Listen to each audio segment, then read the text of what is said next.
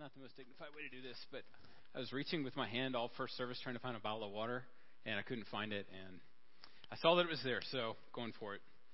Uh, so anyway, good morning. Well, this morning I've got uh, a good word from the Lord and uh, discipleship in Galatians 2, but it's also a difficult word. And uh, I was joking with him at first service and said, uh, that this sermon forced some uh, self reflection upon me because it's a sermon about how to say difficult or uncomfortable or unpleasant things to someone, and they said, Have Mike do it. Um, which I don't know if that's telling me something about me or anything else, but I actually have to confess from the outset what I'm about to tell you is something that I'm still struggling to live into. This is not something I have down. I'm not teaching from years of wisdom and experience on this. I am learning uh, this uh, along with you. And there's a uh, there's a book I just read about a month ago, which I would uh, I'd recommend if if I describe it and it sounds good, go read it. Only caveat: it's not a Christian. There are things in the book that uh, you know, language and illustrations that would make some people uncomfortable. But uh, it's a very helpful book by a woman named Kim Scott. Kim Scott trains managers at Google and Apple right? So like if you name the places with like the best work culture in the country, Google and Apple are right at the top, and she trains the people that build that culture. Um, and so the the name of her book is called Radical Candor. It's uh, you know brutal honesty is another way to say it. But what's radical about it is she defines radical candor as caring personally and challenging directly. Now this is the point where uh, every consultant in the room is going to be happy because there's a grid. Um, so we're going to put that on the screen. And we all love grids, though, right? Um, and so what she says is this, this combination of caring personally and challenging directly is the top right corner. That's what she calls radical candor. So if you care about someone and you challenge them directly to their face and deal with the issue, don't beat around it, that's called radical candor. Now, where you can go wrong is if you care personally about someone, but you're unwilling to challenge them in a direct way. She calls that ruinous empathy. That's a love that will destroy you. If you care so much about someone, but you can't say a hard thing to them. Now, on the other hand, if you're really, really good at challenging people directly, but you are not good about caring personally about them, that's called obnoxious aggression. And then the final one if you're not good at caring personally or challenging directly, what you're called a sociopath. But her term is manipulative insincerity. So you want to be caring personally and challenging directly. And uh, this is something, and you now may wondering, well, what does this have to do with our Bible passage? What does this have to do with being a disciple or an apprentice of Jesus? And uh, what I'll submit to you today is that disciples of Jesus should strive for radical candor. Jesus was radically candid. Paul demonstrates radical candor today. Uh, and then the challenge for us will be, you know, how do we move forward with this? Um, and so, as a Christian, this is the hard thing. As a Christian, you have to be willing to look at another Christian, another friend, and just right across the table from them say, you know, I'm going to say something and it's going to hurt you, but I'm not saying it to hurt you. It will wound you, but I don't, I don't want to wound you. I'm not saying it to wound you. I'm saying it to help you. Uh, and that is a really hard place to be. Yet that's where we find uh, ourselves needing to be most of the time. And Proverbs 27 6 says it this way it says, Faithful are the wounds of a friend, profuse are the kisses of an enemy. Faithful are the wounds of a friend. That means it is better to be wounded by someone who loves you than to be kissed by someone who's not a friend. So it's better to receive pain, pain and treatment and wounds from friends who care about you and who love you than it is to be to be talked nice about or to by someone who's an enemy. Uh, and now I, would invite you to open your Bibles to Galatians 2 11 through 16. And as you turn there, I'm going to invite you to pray. You can uh, pray with your eyes open if you're flipping. That's okay. God still hears it.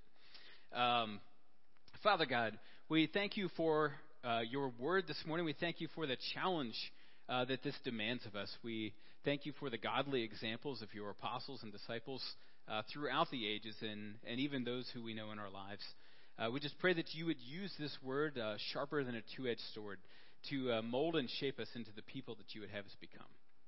We ask all this in the name of Jesus. Amen. So there's going to be one thing here that confuses you. I'm not going to go into it because I don't have time to do a full thing. But you see the name there, but when well, we're going to substitute out Peter. If we're talking about Peter, it's another uh, another name of his, and you know he gets you know Peter and Rock and Cephas and Pet- well, a good study Bible can help you out. A commentary can help you out. I can help you in the atrium after the service, but for to save time, I'm going to say Peter when I read it, uh, and just know that we're talking about Peter, and this is Paul talking. But when Peter came to Antioch, I opposed him to his face because he stood condemned. For before certain men uh, came from James, he was eating with Gentiles. But when they came, he drew back and separated himself, fearing the circumcision party. And the rest of the Jews acted hypocritically along with him, so that even Barnabas was led astray by their hypocrisy. But when I saw that their conduct was not in step with the truth of the gospel, I said to Peter before them all, If you, though a Jew, live like a Gentile and not like a Jew, how can you force Gentiles to live like a Jew? We ourselves are Jews by birth and not Gentile sinners. Yet we know that a person is not justified by the works of the law, but through faith in Jesus Christ. So we also have believed in Christ Jesus in order to be justified by faith in Christ and not by the works of the law because works of the, by works of the law no one will be justified. So, Paul here is demonstrating radical candor, right? The first sentence, I opposed him to his face. Um, that's, as, that's as radical and candid as you can get. Uh, and so, for a Christian, uh, you know, in this situation, this is both the best and worst news you can receive. Uh, Peter is finding out in this conversation that you're not acting in line with the gospel. That should terrify you as a Christian. That's not what you want to hear. That's the worst news. But the best news is that someone nearby you cares enough about you and loves Jesus enough that they're willing to say that to you. And so it's it is a bittersweet moment for, for Peter here, and it's very difficult for Paul to say these things. Uh, but this is actually, in and of itself, this is a way that in which discipleship and fellowship and the church are God's gifts to us. Through other Christians they can see the ways that we are stepping out of line with the gospel. And if we're living into the life that we're called to be as disciples, we'll be saying that to one another and we'll be inviting it from one another. And so there's a little bit of, of background here uh, that if, if you want to write it down for a Bible study later this week or later this afternoon, Acts chapter 10, just read the entire story. Just write that, you know, you got a little sermon spot on your bulletin. Write down Acts chapter 10. Um, but I'm just going to read a couple quick verses from it here. Uh, basically, what happens is Peter uh, receives these three visions from the Lord. Now, this is Peter, the one who sometimes uh, is a little slow on the uptake with things. Uh, it takes him a little bit of time to learn some things. Three visions in a row from God telling him not to call things unclean which God has made clean. Which at the time he's talking about animals, but he then realizes very soon, further down the page, that he's talking about people talking about Gentiles. He's saying, don't call Gentiles unclean when I've made them clean. Uh, and so it takes Peter three times, and then here we get his understanding of it, and then by Galatians, he's not understanding it again. But here it is, uh, Acts chapter 10, verse 34. So Peter opened his mouth and said, Truly, I understand that God shows no partiality, but in every nation, anyone who fears him and does what is right is acceptable to him. Uh, and there's, there's a few other verses I could point out, but I think that is enough to get the point across. And the point is, Paul is not inventing some doctrine or dogma or weird statement uh, just to create a problem here. What Paul is doing is calling Peter back to a mutually held conviction. They both already believe this thing that Paul is asking Peter to do. It's just Peter isn't doing what he says he believes. And so he calls him a hypocrite. And he says even Barnabas whose name means the brother of encouragement, who's a great encouragement throughout the, the entire New Testament. Even he has been led astray by Peter. And so this has invoked um, Paul's uh, loving wrath. Uh, So then you have to say, okay, how is it Peter, who so clearly said, I truly understand that God shows no partiality, how is it that that Peter in in uh, in Galatians, when when Paul's bringing it up here, how is that Peter not acting in line with that conviction? And there are three answers uh, that are kind of they're all one, but they're all three components of the same answer, really. Peter is guilty of classism, he's guilty of nationalism, and he's guilty of racism. And and Paul's calling him out on those. Now, see, he the the real situation here is Peter's ministering to the Gentiles, which in Jewish times you were not supposed to be eating with them, spending time with Gentiles, non Jewish people. Uh, but in light of the gospel, there's no partiality Jew or Gentile, and so here he is. Peter is ministering to the Gentiles. However, when the Jews come to town, he pulls back and doesn't hang out with the Gentiles anymore. He doesn't want to be seen hanging out with that different race, that different class, that those people from a different country in front of the people from his own country. Now, so he's, he's, he's almost got it, right? He's ministering to the Gentiles, but not in front of the Jews. And that's a problem. That's a problem, where, and we see where his heart is. Um, and so there are three, three points here that I'd like to make, um, which I know you've never heard a pastor make three points before. But there are three different ways of looking at this. And the first, I think this is important. We need to look at this passage from Peter's perspective. And the, the idea here for Peter is think about who Peter is. Peter walked with Jesus for three years. He spent three years learning ministry from Jesus himself. You don't get more authentic than that. When Jesus withdraws into a smaller circle, it's Peter. He's there. He's always at Jesus' side for three years, so he knows Jesus intimately. He denied him on the night of his betrayal, was restored by the resurrected Jesus himself, and he preached on the day of Pentecost, the launching party for the church, essentially. Thousands of people were saved. And where was Paul all of this time? Peter is walking with Jesus. He's launching the church. He's preaching. People were getting saved. Where's Paul? He's persecuting the church all through that time under the name, his name was Saul. And so I've got to think, if I'm Peter, at least one thought I have is, who are you to tell me how to live the Christian life, Paul? I've been doing this since you were persecuting the church. But here's the point is you never ever outgrow correction as a Christian. And there's no there's no ranking system in the kingdom, right? It's not like, well, so and so's, you know, he's a level 12 and he doesn't get correction from a level 4. And uh, it's not like that. No matter where you are, if your faithfulness to the gospel is the ultimate measuring stick. And so that's how Peter is able to accept this correction from Paul, which he does, to Peter's credit. Um, but I have to wonder, you know, is he thinking, man, of all the guys, the guy who was, you know, throwing Christians in jail and persecuting the families, uh, this is the guy God chooses to correct me with. Um, it's a slice of humble pie. Uh, but the second angle, which I think is just as challenging, is Paul's perspective. How does Paul, uh, what you know, what might be going through his mind here? And, and the point we want to learn from Paul is that you are never too young in the faith to offer gospel-centered correction. I don't care if you came to Jesus for the first time five minutes ago. If you see another Christian acting out of line with the gospel, it is your responsibility to call them back to the gospel.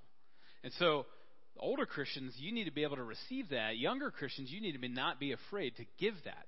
There's no pecking order like that in the kingdom.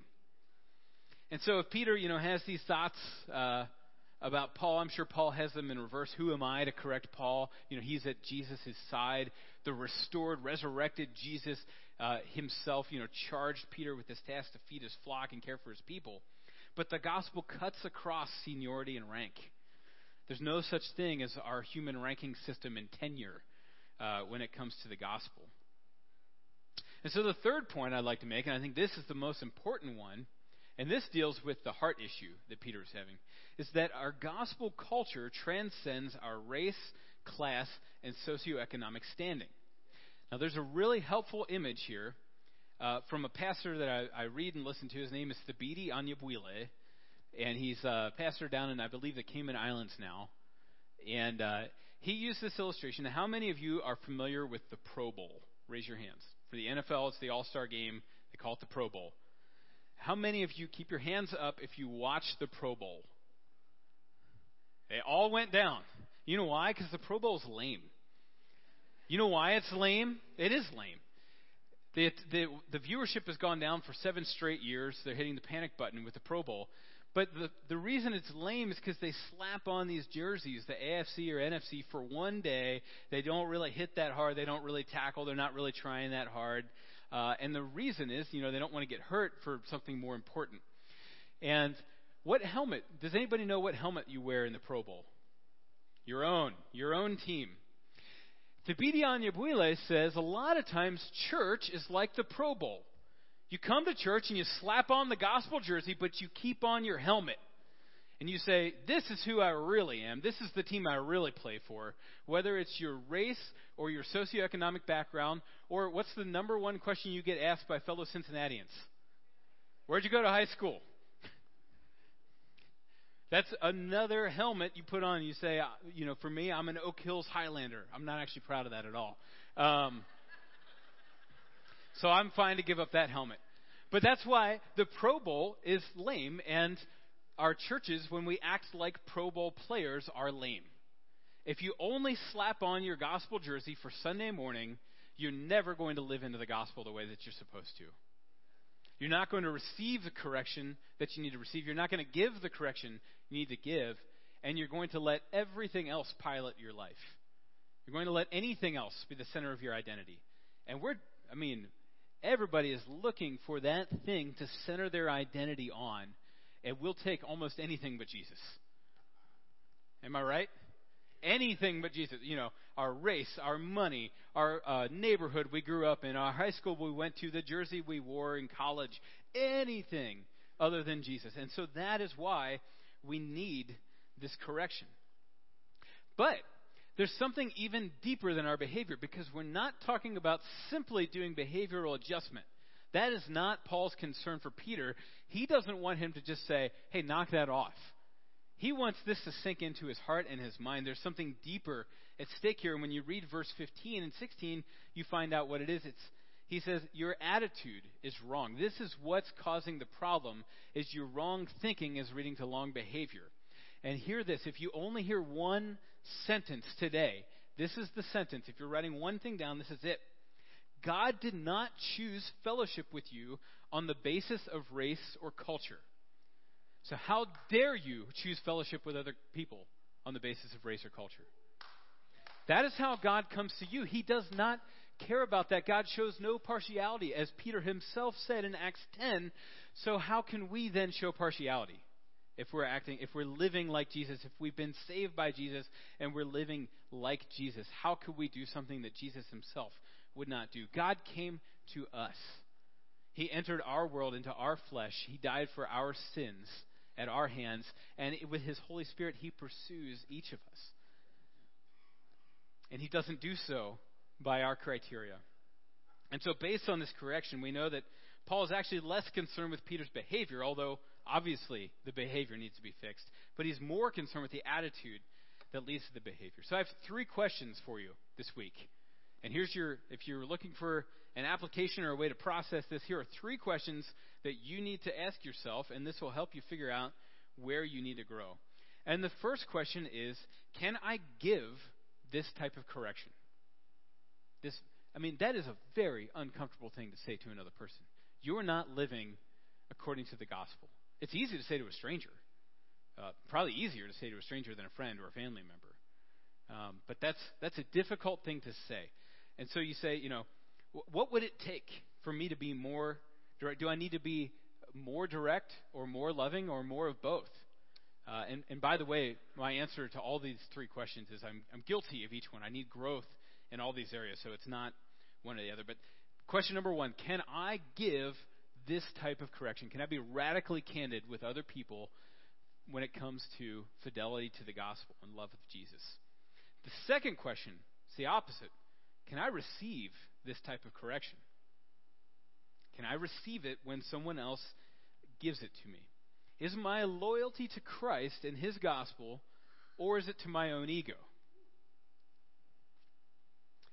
And Proverbs 12:1, I, I picked a different translation on purpose because I really like the way this hits. Proverbs 12:1 says it this way: "Those who love discipline love knowledge, and those who hate correction are stupid." I don't know if you're reading the same Bible line, but the Bible just called me stupid. And that's God's word. Those who hate correction are stupid. That's from the, the uh, CEB, by the way, uh, but it's a perfectly valid translation. Uh, those who love discipline love knowledge, which means I must not love knowledge as much as I think I do. Uh, and those who hate correction are stupid. And so, can I receive this type of correction? Well, I receive that from another Christian. The third question. So, question one can I give this type of correction? Question two, can I receive this type of correction? Question three, and this is the most important one Does my love of Jesus and his gospel change my social allegiance? Do I care more about being faithful to Jesus than my political views, or my part of town, or my income, or my job?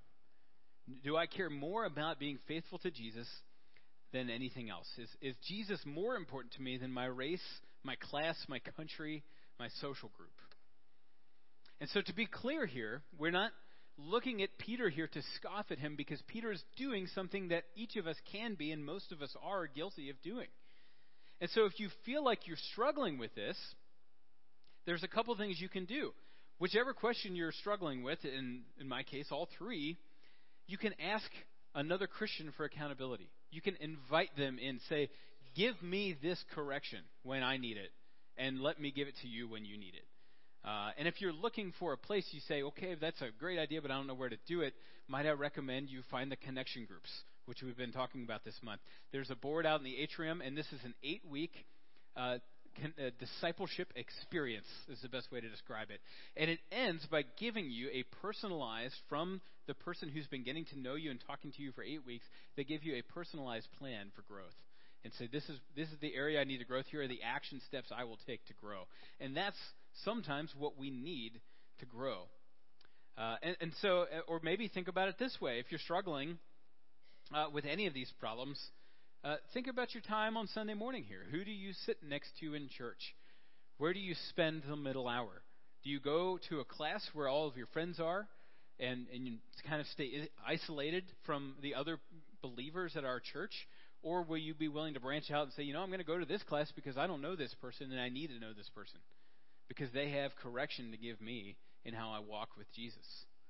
Uh, or even if you're just here and you're not in a class and you're in the atrium having one of the best cups of coffee in town, by the way, and you decide, you know, I'm going to sit with someone else this week. I'm going to learn from someone else. I'm going to open myself up to more Christian feedback. We'll just open that circle of accountability as widely as I can because I need input from everyone here if I want to be as much like Jesus as I can be. And so, your three questions, and this is your three challenges for the week. One, can I give this type of correction? Can I say something where it will wound you, but I'm not saying it to wound you. I care about you. I want you to be better, and that's why I have to say something hard. Can you receive this type of correction? And does your love of Jesus and his gospel change your social allegiance? Would you please join me in prayer? Father God, we thank you for your word, uh, even when it finds us guilty, especially when it finds us guilty. We pray that your word this morning would be a catalyst for change, that the Holy, your Holy Spirit would convict each one of us of uh, the ways that we need to grow and the ways that we are guilty of not living like we should. And uh, we pray for uh, one another that we would become conduits of your grace, that we would be uh, gracious towards one another, we would be loving, but we would also be willing to say hard or unpleasant things to one another. Give us that courage, give us that boldness, and give us that love uh, for our neighbor. Uh, it, give us um, give us that grace when it's difficult. Uh, give us grace to receive love from others when it's difficult. And we just pray that you would stoke our affection, that we may grow deeper in our love for you, our love for your Son, our love for your Spirit, our love for your gospel, and our love for your people. We ask all this in the name of your Son, Jesus Christ. Amen.